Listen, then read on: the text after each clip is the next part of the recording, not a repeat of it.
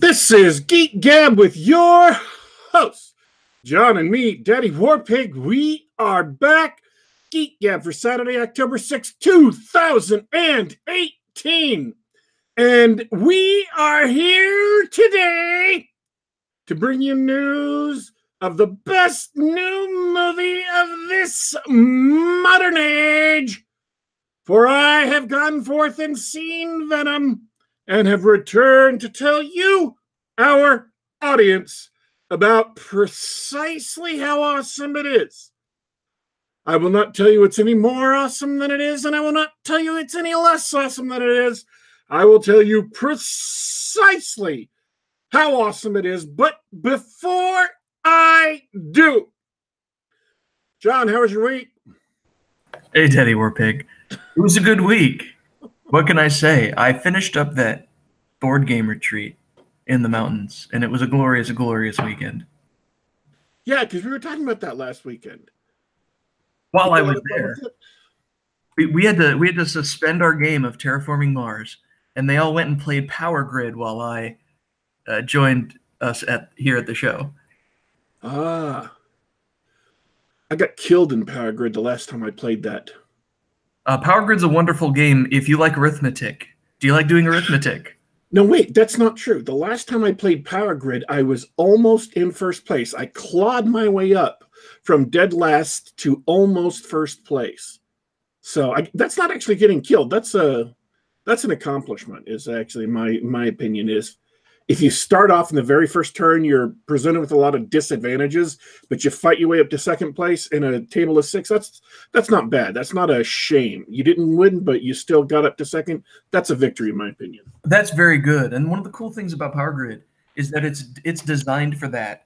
If you are in the back, if you're if you're losing, you have small advantages uh, during the next turn, so that you can. It's sort of like a rubber band effect so because you were able to vault your way to second place, maybe maybe you didn't win, but it means that you successfully uh, used the mechanics of the game to get to that position. You, you, don't just get handed second place. You took your position and you made the best of it, and and that's that's a good power grid gamer. One of the things about power grid that enables you to get up to the front uh, if in the right circumstances. As the game goes on, energy gets more and more expensive. Um, yeah. Just a function of the function of how the game works. If you are cursed with some inefficient power plants because of bad draws or whatever, those power plants have a greater fuel requirement. So you have to spend more to get fuel from them. They also have a greater fuel capacity. So if you spend more, you can store double the fuel, fuel for this turn and next turn. And what that means is that if you're willing to spend the money and you have a little bit of money, you can spend extra money, fill up all your power plants with fuel, and then either deny fuel entirely to the next guys because you've cornered the market or make it so expensive that they can't afford it. And that's what the last two turns are really notorious for that. Everybody has to stop and say, hold on, I need to do some math. Yeah. uh, the we actually like to play the uh, the they made a card game version of Power Grid, which you might appreciate this. It's got all the the fun of the resource market of Power Grid and and the power plants. It's got all the fun power plants it, it, but it doesn't have that obnoxious board where you have to spend twenty dollars to get to a new city or, or anything like that. that so difficult. Yeah, it's. I mean, it adds a layer of complexity, but when you take that layer of complexity away, and you're you're left with the bidding game, that that mind game, and the and the resource market, you realize those are the two fun parts of the game. Yes. Yeah, the map kind of gets in the way. I think so. Uh, but the, the, map also adds some uh, interesting things because they the original map was in Germany, and they made a bunch of maps of other countries, and the those countries sort of imply the uh, different resource markets. France uh, is very heavy into nuclear power in the world, so yes, if you play on the French map, nuclear power is a lot cheaper. Um, uh, there's even a, a North Korea South Korea map where at the beginning of the game you you have to choose which market you're in. You can't you can't cross markets. you either have to play South Korea or you have to play Best Korea. I uh I found out that on the German map, if you have more than four people, the last and second to last people who the fifth, sixth, whoever uh, get to pick a starting point, they're all screwed because all the cheap, good starting points are taken, and you have a wall around you of high, expensive places to expand through. Yeah, and it's it's up to the, the there's a mechanic where whereby later in the game more people can expand into the same cities. Yes, it's it's an it's an important skill for those people who are behind to be able to get into those cities first. They have to, they have to reverse that order in the second phase. If they do that successfully, they'll have a chance at winning. Is there a way to speed up that second phase starting? Uh, it, it it goes pretty fast. I mean, it's just based on the number of cities uh, or the level of the power plant. So churning through the power plants and, and cities. Oh, ha- having cities down. So just getting, um, sometimes I'll buy an extra city even though I won't be able to power it, right? Uh, if it becomes important. But I mean, in practice, you can't really make it faster than one or one or two turns faster than it normally would go because I, I, was stuck behind that wall for three, four turns. I expanded, filled everything, and then hit that wall for like four turns, and that just that's what killed me. That killed all momentum I had. Yeah, that's that's normal. That's normal. That was brutal. Okay. Um, now you uh, had you had mentioned before we started there were a couple of games that you had played or not played or talked about not play. I don't remember what that conversation was. Well, uh, well, I wanted to, to point out a couple of games that that I was playing. Uh, I'll have you know that finally on Sunday after after the Geek Gab, the day after, uh, I finally had my first loss at Terraforming Mars. Oh, it that's so terrible. It shot my whole Sunday. But I, I wanted to make sure that I, I sent you a link to the entry on Board Game Geek. Yes. Terraforming Mars. So uh, I was hoping that you'd put that in the show notes for people to people who are listening to check it out. And and did they add a note that you had your first loss on that in that article? Uh no. you don't have a worldwide reputation. You're not ranked nationally. Well, I mean, it was just it was just for that weekend. Oh, okay. Yeah, I've I've had other losses. Oh, I see. Oh, see. Okay, I misunderstood. I'm like, does this bring down your ranking in the tournament play? Are you a lower seed now because of it? I tell you what, if there were such a thing as competitive terraforming Mars, I would I would probably jump join that tomorrow. um and and the other game that you want me to put in the notes under the show, under the video, which I will, is Xia Legend of a Drift System, or is that yeah, I, I, wanted to mention mention it because it was sort of a it's a space exploration game or a 4X game, and it's done on the board with big hexagonal tiles and everybody's got their own spaceship and they get to outfit their spaceship however they want. So I don't mention it because it's a good game. Uh, it's it's a little too long. It's a, there's a little too much downtime, and it's a little random.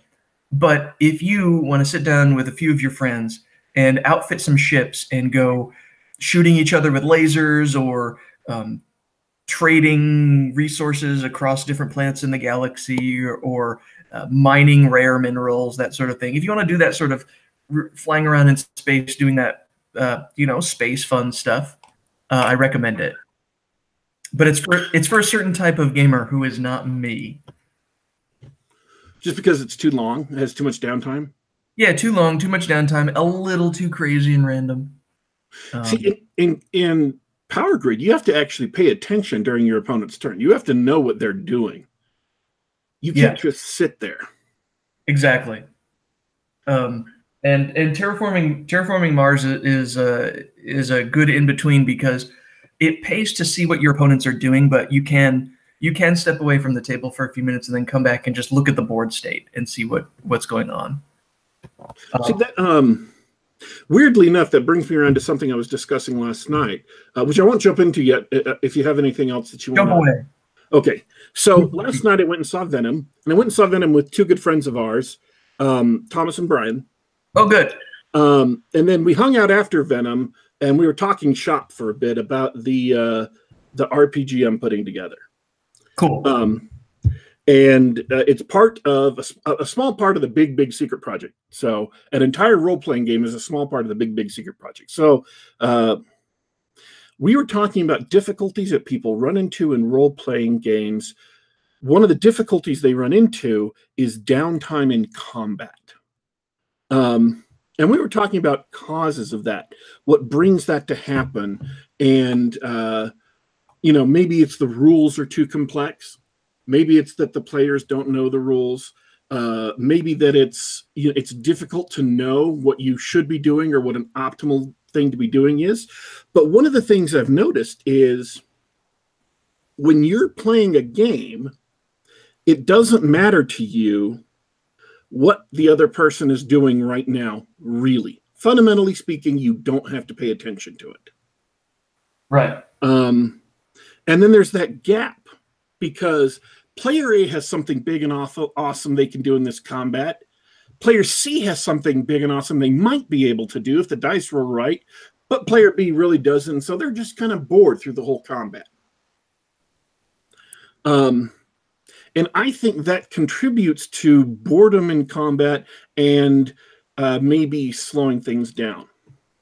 So that's an interesting perspective. I think that's a that sounds like a common uh, that sounds like a common thing where uh, in a game that has non-combat characters. Exactly. So I have a couple of things I want to put into the rules of my game to give players a framework they can ameliorate that if they so choose. It's not mandatory, I'm not imposing anything, but one of the rules is if a player is ready to declare their actions within a minute, one minute, 60 seconds of the game master saying your turn, they get a bonus to whatever action they're going to take. If they're on the spot, if they already know what they're going to do, they get a bonus to that action. They can do it better. Yeah, why not? So, I mean, while we're handing out bonuses. Yeah, it's not mandatory. It's not punitive but players who are paying paying attention, players who are ready to go, players who don't have to take five or ten minutes to decide their next action, because oh man, this also ties into something called the OODA loop, the observe, orient, decide, and act loop. Victory in a real world combat does not go to the people who take time to study and pick the absolute perfectly most efficient action. Victory in combat goes to people who can do a good action right now and react faster than the enemy and keep them off balance. So you've just given away the secret to how I play Street Fighter. all my all my friends are like, "Man, John, you're really good at this game," and I'm like, "If you say so." I, I, my rule is all offense all the time. Yes. So absolutely, and in, and in video games, if you have a choice of a power between defensive, healing, or offense, you go offense. Kill them first. Um, so we reflect the reality of combat in the game by giving players who are willing to skip trying to find the most efficient, uh, taking 10, 15, 20, half an hour to find the most efficient attack and make the best attack they can think of right now. They get a bonus because that's more effective than spending a bunch of time, wasting a bunch of time. Right. Okay. Um, and, and that's, and that's, I don't know. Yeah, that, that's a good idea. That's something I learned a, a long time ago. Um, and it's common at the RPG table for people to sort of want to think and talk and, and plan out. And and frankly, that's not fun. It's it's fun to some people, but uh, you get to a certain point where someone just has to take action. It's not always, you know, there's always someone at the table that does that. Often it's me. It, eh, often it's me, but some, it's often there, there's always someone at the table who um, everybody's talking about what they want to do, and one guy finally gets fed up and looks at the DM and says, "I kick in the door." so, um, the second thing that I think keeps people involved in is that the mechanics of the game are built such that it encourages teamwork.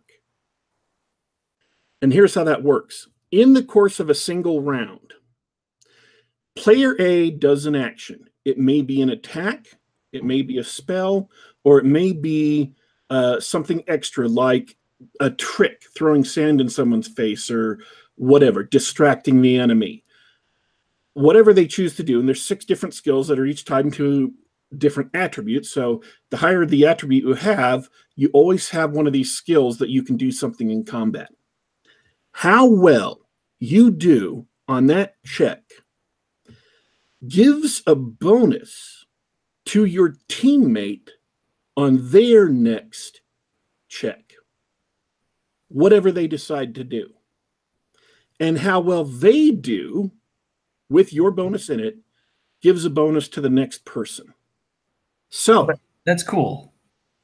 You have to make a plan.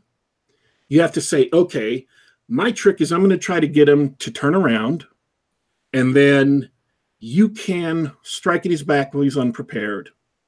You'll have a bonus to hit, maybe a bonus to damage if you can call your shot, whatever. It changes combat from a series of one man silos who are doing what they do best, but no real interaction. And there's some couple of other mechanics that encourage teamwork. To every round, the group of players is making a plan as a team, and each individual person, even if they're not good in combat, has an option to do something that contributes materially to this chain of attacks that the group can put together. And so you're no longer just sitting there waiting for someone else to get done with their moment in the sun so you can get your moment in the sun or not.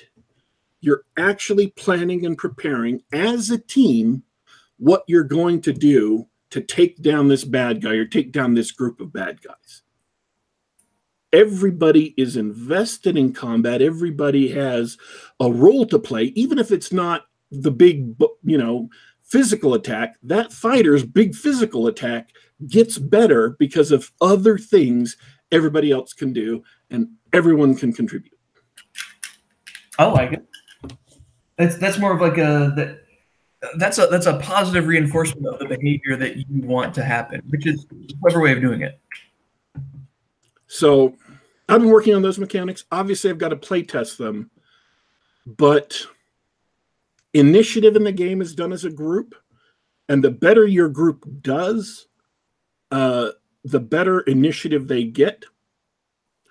Um, so they go first, and then they can also start getting bonuses, including morale attacks on the enemy if they're doing really, really good uh, on the initiative, because that represents again what initiative is the OODA loop, um, which is the more aggressive and the quicker you are, the more uh, disconcerted, the more uh, off balance, the more confused the enemy is, and that will and can break their morale and make them flee or panic or whatever. So you fight as a group to gain the initiative, you fight as a group to get bonuses to do good attacks to do better than you would otherwise, to take down bigger opponents than you would. And then there's a, another initiative using, uh, uh, and you know what the other initiative supporters and things like that. I'll talk about that some other time. But when you're talking about this game, the Legends of a Drift system, uh, obviously that's a competitive game, and I'm not trying to criticize the design of it, but that problem of boredom in combat, I have noticed, and I'm trying to build in ways for players, especially creative players. The more creative you are as a player, the more options you have to earn initiative and, and seize initiative, and the more options you have to uh, aid other players with your attacks. And it's all about the teamwork so that every single round is a struggle to gain initiative points, to go first and to get benefits. And it's a team struggle, it's not an individual struggle. I dig. I dig. I, am actually going to bring up Jeffro Johnson in the chat. Yes, because because he's been uh, he's been you know Jeffro. You've been listening to the show. He's been ranting about uh, D&D Basic or or BX. Uh, B- BX does have solution to these problems. No, it's an it's a different solution that isn't very popular with gamers. But uh, one of the one of the solutions they have, they do have team initiative, which was changed to individual initiative a long time ago in second edition. uh, they did a team initiative, but they also had this idea of a shot caller, which is it's really different in RPGs, and it's the only way you can scale a, a role playing game to have more than four people. Yes, more than four players, which is all the players. You know, the, the, the DM goes gets a drink, right? All the players talk about what they want to do in the next turn, and then one guy says, "All right, game master, here's what we're doing." and that's how you can scale lots of players in. That's how you keep people engaged because as soon as all the planning's done as a team then you execute the combat you know move this guy roll dice roll dice roll dice go go go. Um honestly i tried it with my d&d group and they hated it. They hated the shot caller thing. They just wanted to to take individual actions. Uh, so that's something i think you want to establish at the outset of your of your game session or if you're I don't know, writing your own RPG, something you set up, you build in as part of the rules. Like, here are the rules. Combat is a team thing. This is this is how we play the game. That everybody at the table comes together and they talk about what they're going to do. The uh, and I should note this: combat um, initiative itself. If you haven't seized the initiative yet, if nobody has more initiative points as a faction, it goes according to dexterity uh, or perception from high to low. So people who are more dexterous or more perceptive go first, less third, fourth. And so you'll have heroes and villains being intermixed one hero, one villain, two heroes, another, and so on and so forth. And the benefit of gaining the initiative is your faction goes through their order first. And so, and the other thing, uh, the benefit of, say, establishing an ambush is you get a surprise action round before the enemy goes at all. And if you do good in that, you'll have initiative points. And so you'll get initiative beginning in the next round. So you get two full uh, action stacks before the enemy can react at all. It's brutal. Ambushes are brutal. Um, so, yeah. A lot to think about there, a lot to play test, but I'm all of these problems I'm thinking about all the time and trying to come up with solutions and, and put them together. So that's a little bit of a peek behind the scenes at the uh, at the design of my new RPG. Some of the different things I'm trying to put in place.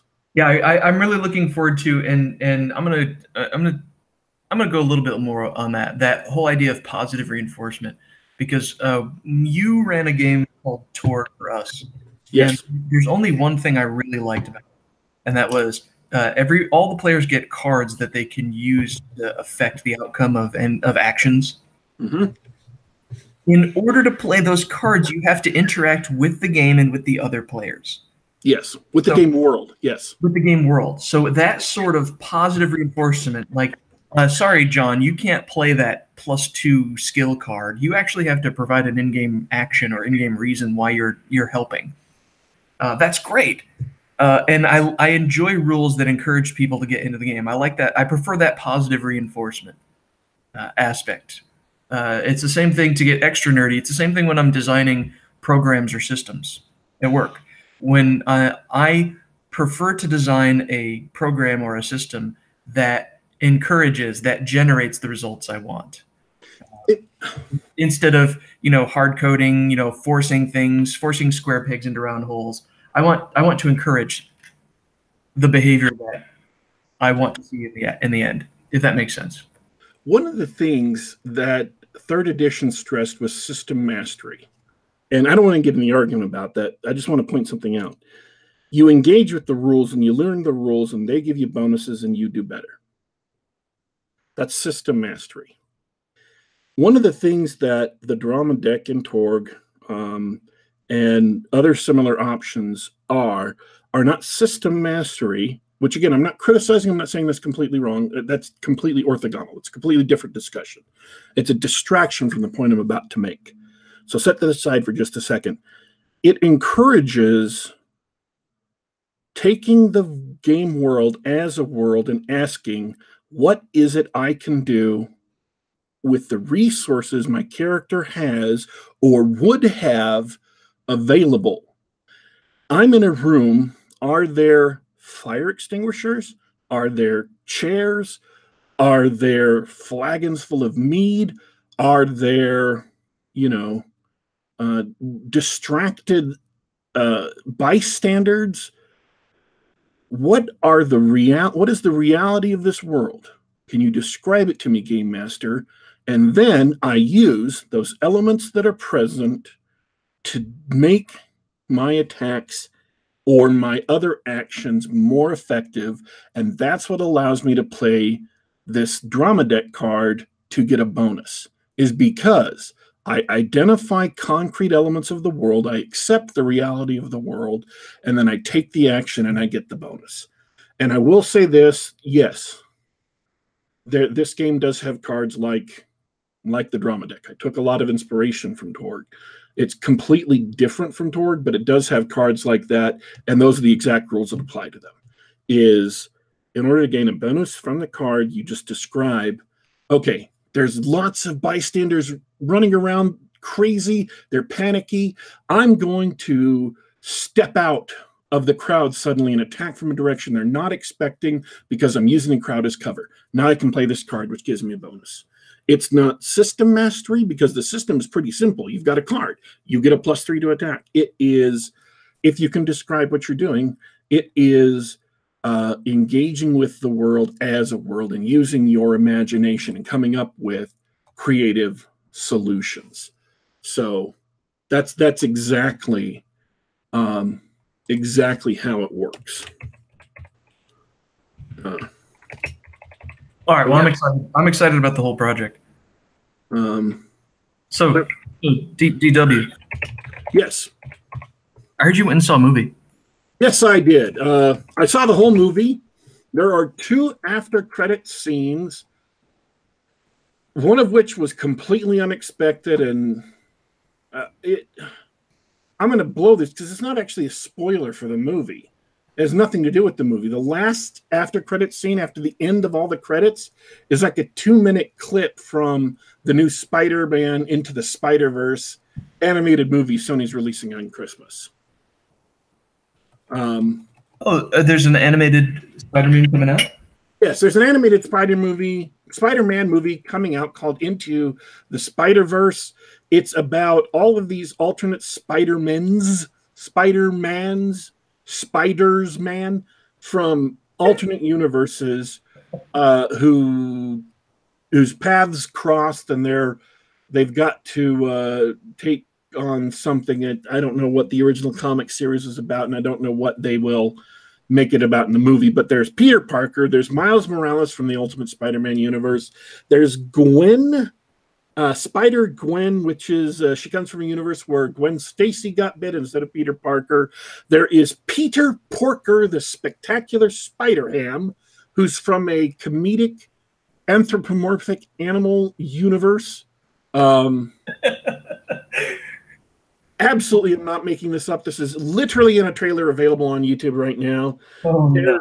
uh, there is uh, a dark Spider Man from a pulp universe where he wears a trench coat and a fedora and stuff and has pulp gadgets um, instead of uh, in addition to some spider powers there is apparently a anime girl spider-man with a mech um, a mech suit maybe i'm not sure um, and there's probably some others that i didn't see in the trailers and don't really know about all of them come together to do something that's the movie it's coming out in christmas so you spend the last two minutes the last after credit scene is two minutes.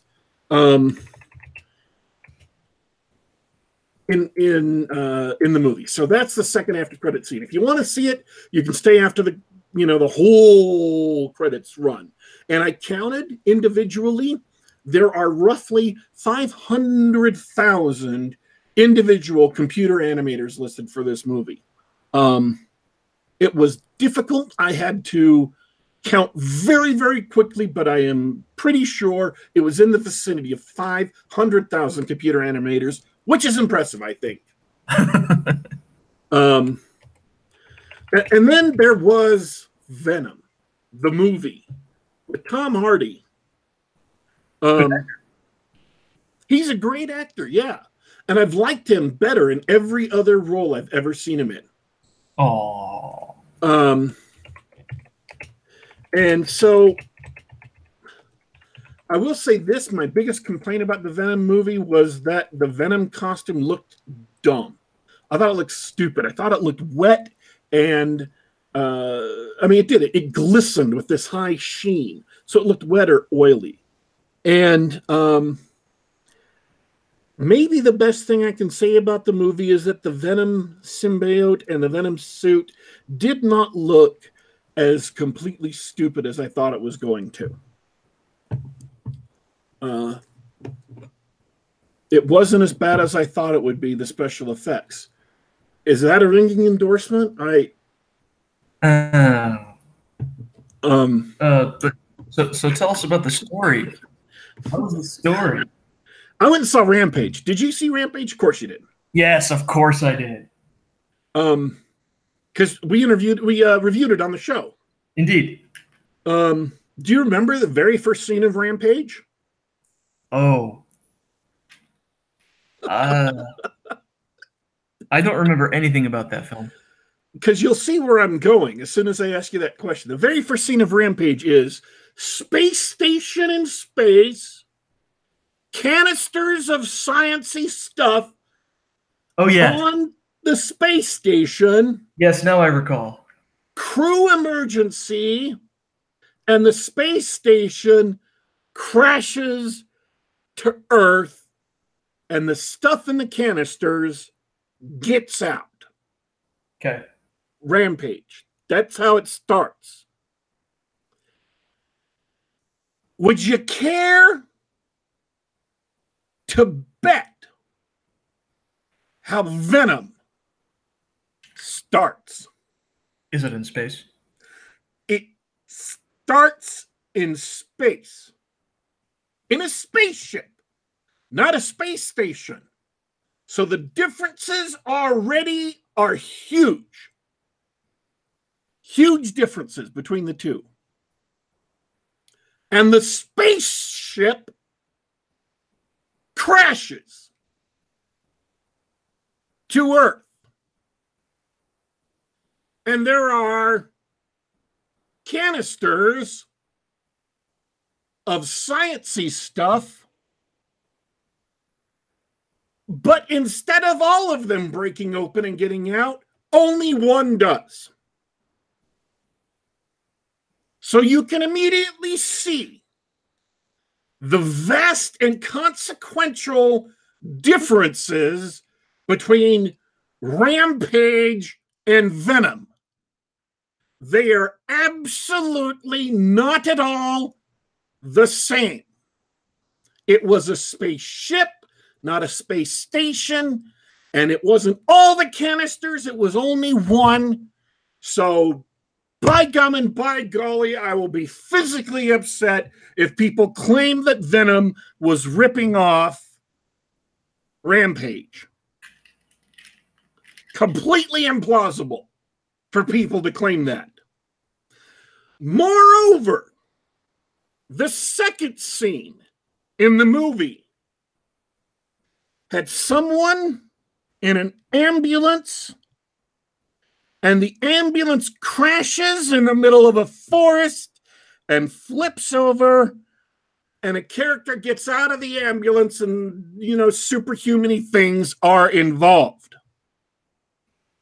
The fact that this was almost exactly the same as a scene in Tom Cruise's The Mummy. It, it is absolutely not exactly the same in every single detail.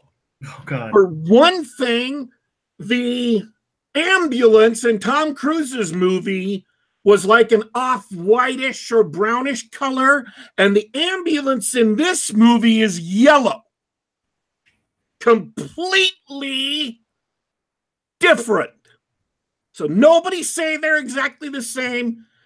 There is literally minor differences throughout. And So, are, are you trying to maybe imply that these these Hollywood scriptwriters are just sort of piecing together all a bunch of stuff that's already been written before? I would not be the sort to directly imply that. I, I, I am saying exactly the opposite. They are completely, utterly original, and this movie is absolutely not reminiscent of every single paranoid, mind control alien movie from the last hundred years. If you remember that Ryan Reynolds was in a movie with a creature from space who they stuck in a jar and experimented on and tested until it broke loose and became a monster and killed everybody aboard the space station. That's a movie I, we reviewed in the last year. Absolutely, completely different. When this movie has a monster that's kind of shapeless and formless, that's in a glass cage, and they experiment on it, and then it escapes and wreaks damage. Completely different. Totally and not totally not the same script. No. I, I can see the differences for sure. And uh, all those movies where you have some sort of space parasite that gets out and infects people's bodies and they get taken over by aliens and become alien um and physically change like like John Carpenter's The Thing um, well, that was absolutely not identical to all those things. Well, that was really that was that was really specific. What? Why would you mention the thing? Um, that's a good movie. It's been on my mind. I haven't seen it in a long time. Um, and and yes, just about all of those movies are very derivative of it. Um, you know what they should do? Theaters should just stop doing playing these films and just say, you know what, we were we were going to show Venom because it's it's the new, hot new Marvel property. But you know what? Uh, we're going to save a lot of money, and we're just going to show John Carpenter's The Thing again. um, now, Venom is made by Sony Pictures. And on Twitter, I posted that I had gone back 10 years. It may have been 11, it may have been 9. I don't remember the exact duration I went back and looked at every single of the 100 films Sony has produced in the last 10 years. Oh, wow. I'm sorry. Every single one. And there was two movies out of a hundred and something that were good. The rest were uniformly awful. That's not the first time I've heard that. Literally every movie Sony has produced for a decade has been disastrously bad. And one of the movies I counted as not being awful was White House Down, which was okay. It wasn't great, but it wasn't completely awful. Um, and I believe the other one that wasn't awful was maybe Heartbreak Ridge uh, or something like it. It was a good prestige picture. Uh, that's that's pretty damning. I mean, Sony Pictures basically comes out with garbage every time. Every single time. And, and Heartbreak Ridge wasn't even a Sony picture. Mel Gibson got the script. Mel Gibson directed it. Mel Gibson produced it, and he only went to Sony after the movie was done and said, "I need a distributor," and they said, "Okay." and that was a great film. If I can, if I could make an aside, I mean, it's a it's a war movie, and people don't really make war movies anymore. They're they're not they're not extremely popular genre, but that was a great war film. Right, Heartbreak Ridge, great movie. I actually actively endorse everyone go see it. it. It's an awesome movie, and it shows you how good Andrew Garfield can be, and how much he was wasted in the in the coincidentally Sony Spider-Man movies. Um, uh, which which was a huge. You know, I know that we have to reboot these superheroes every every once in a while. Um, I'm glad Batman got a reboot, but let's be honest here. Sam Raimi did the best Spider Mans, and I think so.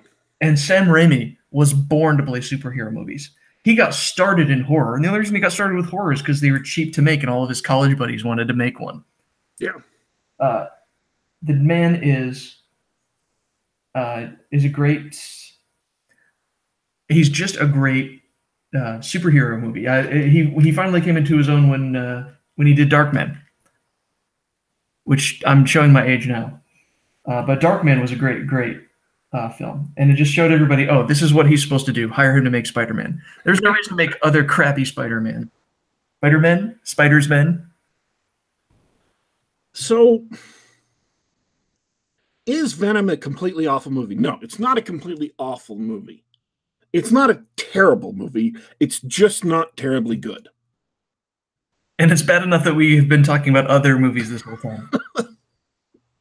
it it it it is not a movie that is fundamentally speaking it's not a movie that is either i don't know if they're not conversant with or they're not comfortable with heroes and heroism. Um it is schizophrenic.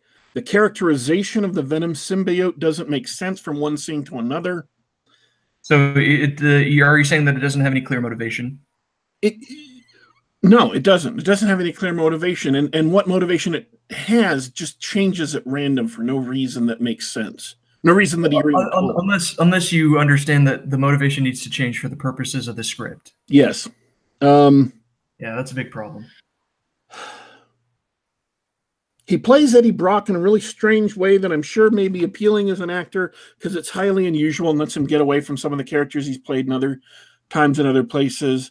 Um, and yeah, I mean, it's interesting.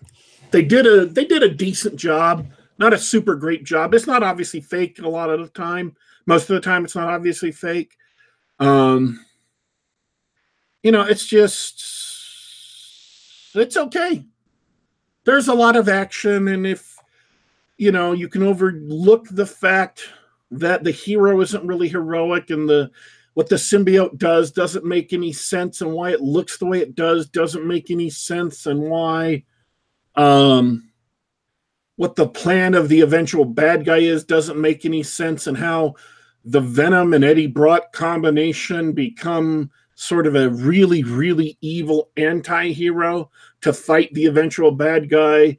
You accept that that doesn't make a whole lot of sense. Um if you can get past all that, there's action. They drive fast. Things get blown up. There's really cool fights that use the venom powers interestingly. Um, and also overlook the fact that there's a lot of cliches in the movie. Tell me if you've heard this one before.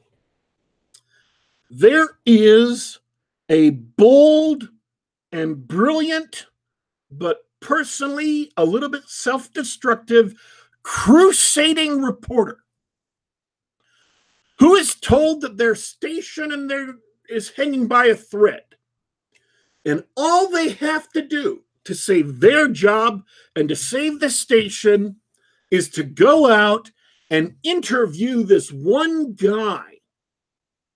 If they do a puff piece interview of this one guy, everything in their life will be fine.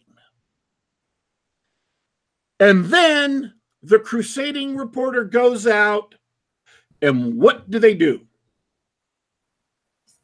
Uh, I'm, I'm guessing they don't do that. Exactly. Because that's what happens every single time this this kind of character is trotted out. That's what they do. This is Th- this is not sounding good, man. So he gets fired.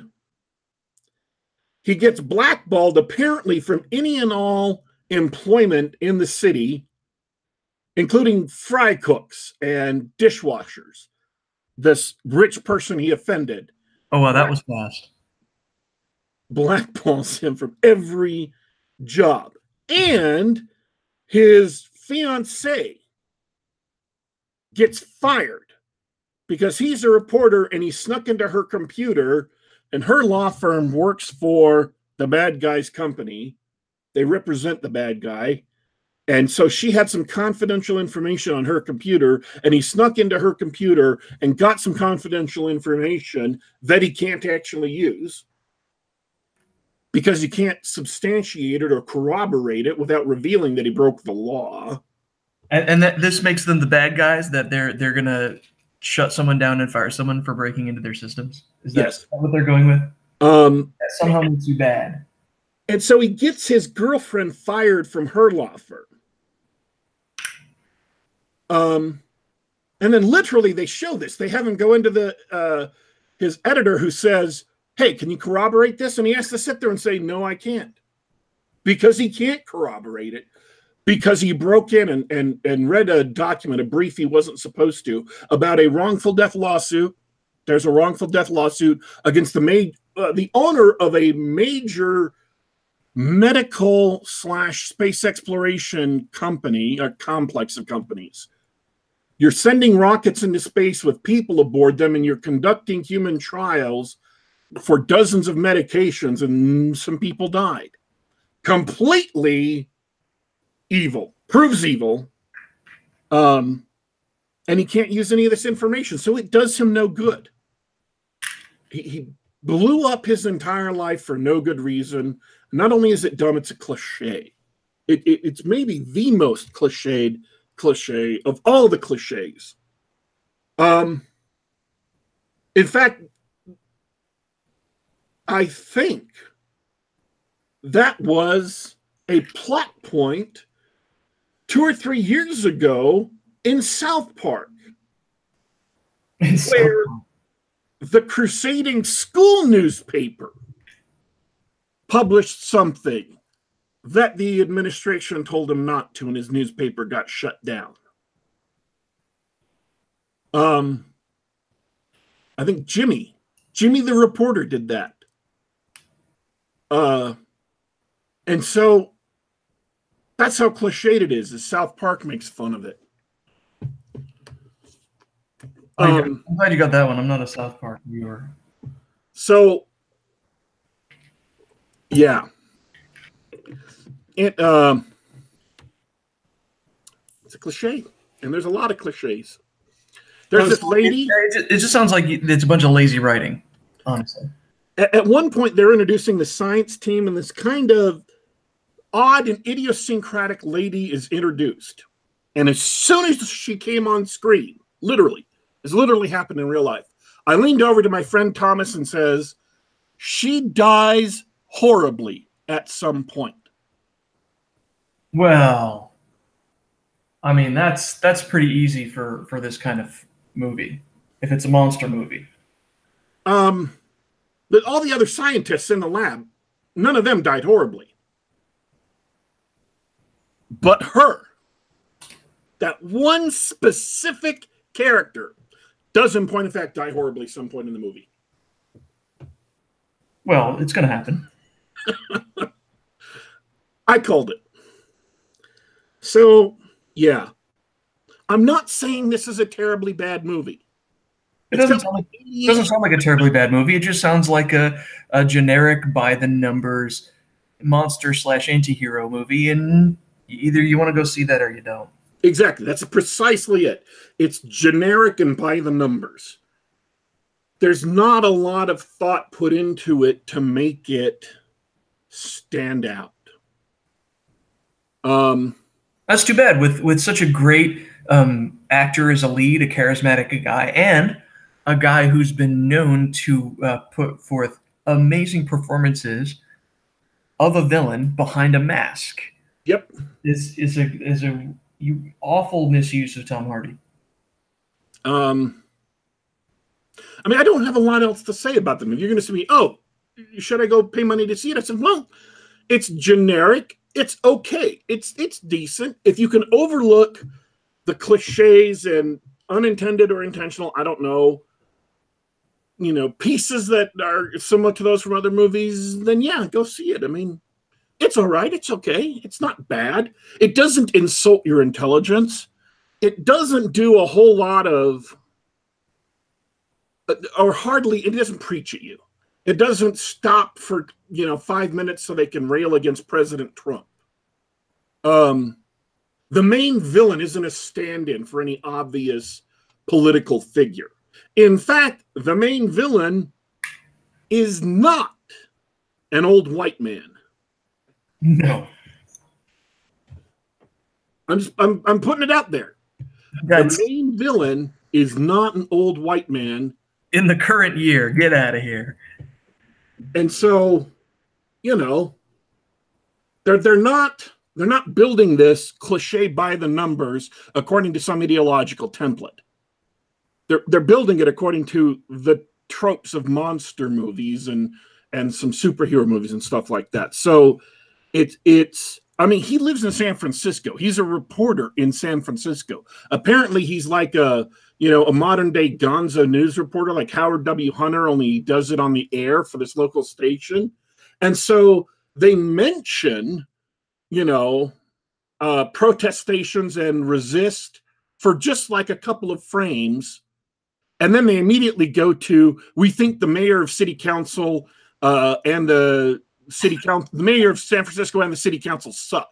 That's the next thing we see is this old, you know, protester lady telling us how the mayor of San Francisco sucks. So it's not a dig against Trump. It's a dig just against the kind of crap that goes on in San Francisco. He's going to be covering it, of course. They're going to talk about Trump, but they're also talking about how bad other things are.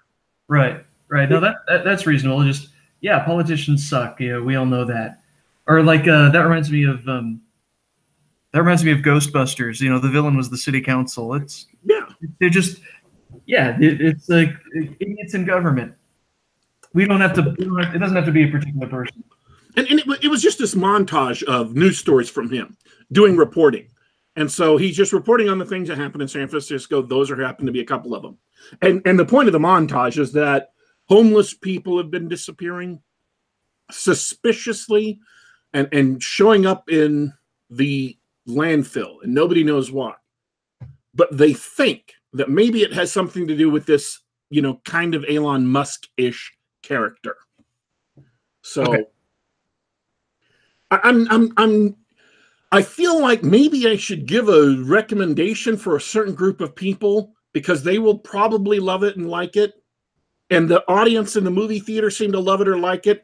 I just can't recommend it because I couldn't love it or like it.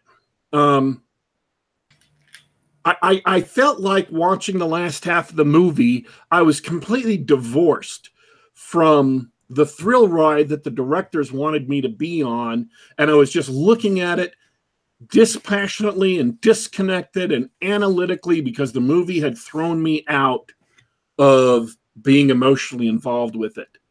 I was just sitting back and watching it happen and thinking about it and analyzing it, but that wasn't the same reaction that most of the audience have. When the movie was over, some of the audience cheered and clapped and stuff. People seem to really love the there's this and, and it's a really well done scene. It's a cool scene. He's on a motorcycle, he's got the venom virus, symbiote, parasite. He's driving through the city and the bad guys are chasing him and he's doing all these he's not doing anything because he doesn't know exactly what's going on. The venom parasite keeps on doing all these things to keep him alive. Like he drives past this car, it rips the door off the car and throws it in back of them just in time to catch an explosion so they don't get killed. Um, it grabs a hold of two things and propels the bike. Uh, at one point, the bike needs to make a sharp corner, so the venom symbiote throws itself out into this patch on the ground and then has this strong tendril attached to him and whips him around this corner impossibly fast and then gloops back onto him. And the bad guys are looking all stunned. They're like, what the hell was that? Yeah. Sounds So- freaking cool. It, it was a cool chase scene. I'm not lying. And they don't stop for long, boring things. There's always something going on. And I feel like for a large portion of the movie going audience, they'll like the movie. I, I'm not saying it's bad. I'm not saying you won't like it. Uh, despite all the negative things I said earlier, I don't feel like I can truly claim that my reaction will be the same for everybody but it was my reaction because I just was thrown out of it so much because I've seen these cliches play out for you know over 30 years. I've seen these things again and again and again, but it's possible that teenagers or young adults may not have seen all the movies I've seen, so they're not cliches to them because they're brand new, they're fresh, they're still exciting. Yeah, that's fair. Um, and so I'm really trying to be fair with this one. I'm really trying to give the movie to present my verdict of the movie in the context of how I approach it and to give people a fair warning that they may approach it differently and they may enjoy this movie a lot more than I did. And if they do, then go see it. If, you, if it sounds like you like all this action, you know, there's this really cool fight scene in a building where there's a bunch of uh, cops who have cornered him, uh, SWAT officers. They have guns and shields and stuff. And there's a lot of clowns going on. And he has this cool multi level battle with them where he's going up and down and jumping to ledges and throwing cops around. And it's cool. It's a cool fight scene. If I had been into the movie at that point, I would have found it really thrilling. That's in there. There are lots of things like that in there. It just didn't reach me because I had already been pushed out of it by just being really old and jaded old and jaded, but also at the same time kind of quizzical about what the hell they were doing with uh with the symbiote. The symbiote his speech patterns and the things he says are really weird. It's like they're halfway going for some inhuman alien thing, but halfway going for like a modern hip cynical snarky thing and it just it didn't mesh well with me. So but i'm not saying you'll hate this movie. I'm not even saying you should hate this movie. Given all these caveats it's not a terrible movie. It's just not terribly good. It's really generic but if you like this kind of movie i think you'll probably like venom. That's what i'm trying to say as i've been repeating myself for the past 10 minutes that's what I've been saying over and over and over and over and over and over and over and over and over and over and over again for 10 minutes. Okay. Um but I hear you. It's it sounds like it's it's generic, lazily written schlock. It really is. Woody Harrelson has a surprise cameo. Well, you just ruined the surprise. Thanks a lot, man. Yep. Uh, it was kind of interesting when he showed up. I thought it was I thought his cameo was amusing. It was funny. It tickled my funny bone. Um. Oh, by the way, the girl, his girlfriend, when she dumps him, she goes off and get a new boyfriend. Okay. He's not a jackass. Oh, of course. He's not an asshole. You don't hate him. They don't make him out to be a bad guy. He's a good guy. he, he's a doctor. He does everything he can to help out Tom Hardy that's kind of unusual in a movie like this. This is the one non-lazy choice they made, maybe, is they make this doctor an actually good guy. He's concerned, he's caring. He goes out of his way to try and help Tom Hardy, to to you know bring him into the hospital and stuff. So normally in a movie like this, they would make the boyfriend a gigantic jerk or one of those guys who's really really happy and friendly but in a really jerky way um and so they didn't do that. Sympathize with the protagonist, of course. Yeah, you you want to make you sympathize with Tom Hardy's character, so we'll make the new boyfriend a jerk, so you can you know sneer at it when he gets killed later or whatever. Uh, minor spoiler: they don't do that. They don't kill this guy off, so you'll feel better for Tom Hardy. They don't make him into a massive jerk hole. So th- there's one at least non-lazy thing they did in the movie. Um, they stick the symbiote in a room at one point and you immediately think you can't have him trapped in that room because it's going to get out easily. And then, like 30 seconds later, it gets out easily. Uh-huh. They thought that through. Um, there are several points in the, the plot is not randomly assembled. They do think things through in several ways. And yes, the tropes and the vocabulary and the language is kind of lazy, but they did not they did not leave obvious gaping consequential holes in the narrative.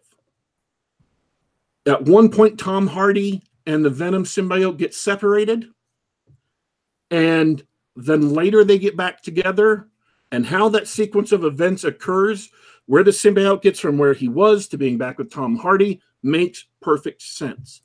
Its actions, the actions of every creature or character involved, and what it does makes perfect sense and follows absolutely logically. You cannot fault that. This is not a bad movie. This is not a terrible movie. I and I just saw Predator, the Predator. That was a terrible movie. That was a movie with massive gaping plot holes and strange jumps in logic. This movie doesn't do that. So there are good things about this movie, even though I'm kind of focused on the bad. There are good things to recommend about this movie. It's not an awful movie. It's just not awfully good. That's and I say that for good reason. All right, I'm done. I think I'm done. I think I'm said everything I want to say. I think we are done. Um, do you have anything else you want to talk about before uh, before you take off? Oh, that's that's about it on my plate. It has been a pleasure to speak with you and hang out with uh, Jeffro and the crew in chat talking about games. Um, I uh, appreciate everybody uh, who came and listened to the show live. Thanks for being involved in the chat and discussing like D and D and Marvel Comics and uh, all these other um, all these other uh, topics that the side discussions always have. If you want to come and watch us live, by all means, do so. The chat is always highly energetic, and uh, thanks to YouTube's new stuff from the last couple of months, you can even read the chat, though not participate after the show's over. I'm going to add some links to the couple of board games that um, Dornall was discussing earlier, so you guys can go check them out on Board Game Geek. Decide if they are worth it for you. Um, I appreciate everyone who's listening live or who is listening to this show later. We are available on youtube.com slash geekgab. We are also available on the iTunes store. We are also available on the Google Play Store. And we are also available on soundcloud.com. Do a search for Geek Gab. You can subscribe to us and listen to this show on the platform of your choice. Uh, if you're on YouTube, by uh, all means, like it. If you like the video, subscribe and uh, be sure to ring the bell. I am told that's the term that all the hip new YouTubers are using. Be sure to ring the bell so you can get uh, immediate announcements when shows like this are going live. This is Geek Gab. We are here about every week, about every Saturday at this time. Uh, next week, we have Jon Mollison, uh, a member of the Pulp Revolution and a Pulp author who is releasing a new book. He's going to be coming on the show to discuss his new book next week at this time. But until then, we are going we are leaving you bereft. But don't you worry. Don't you fret. We will be back.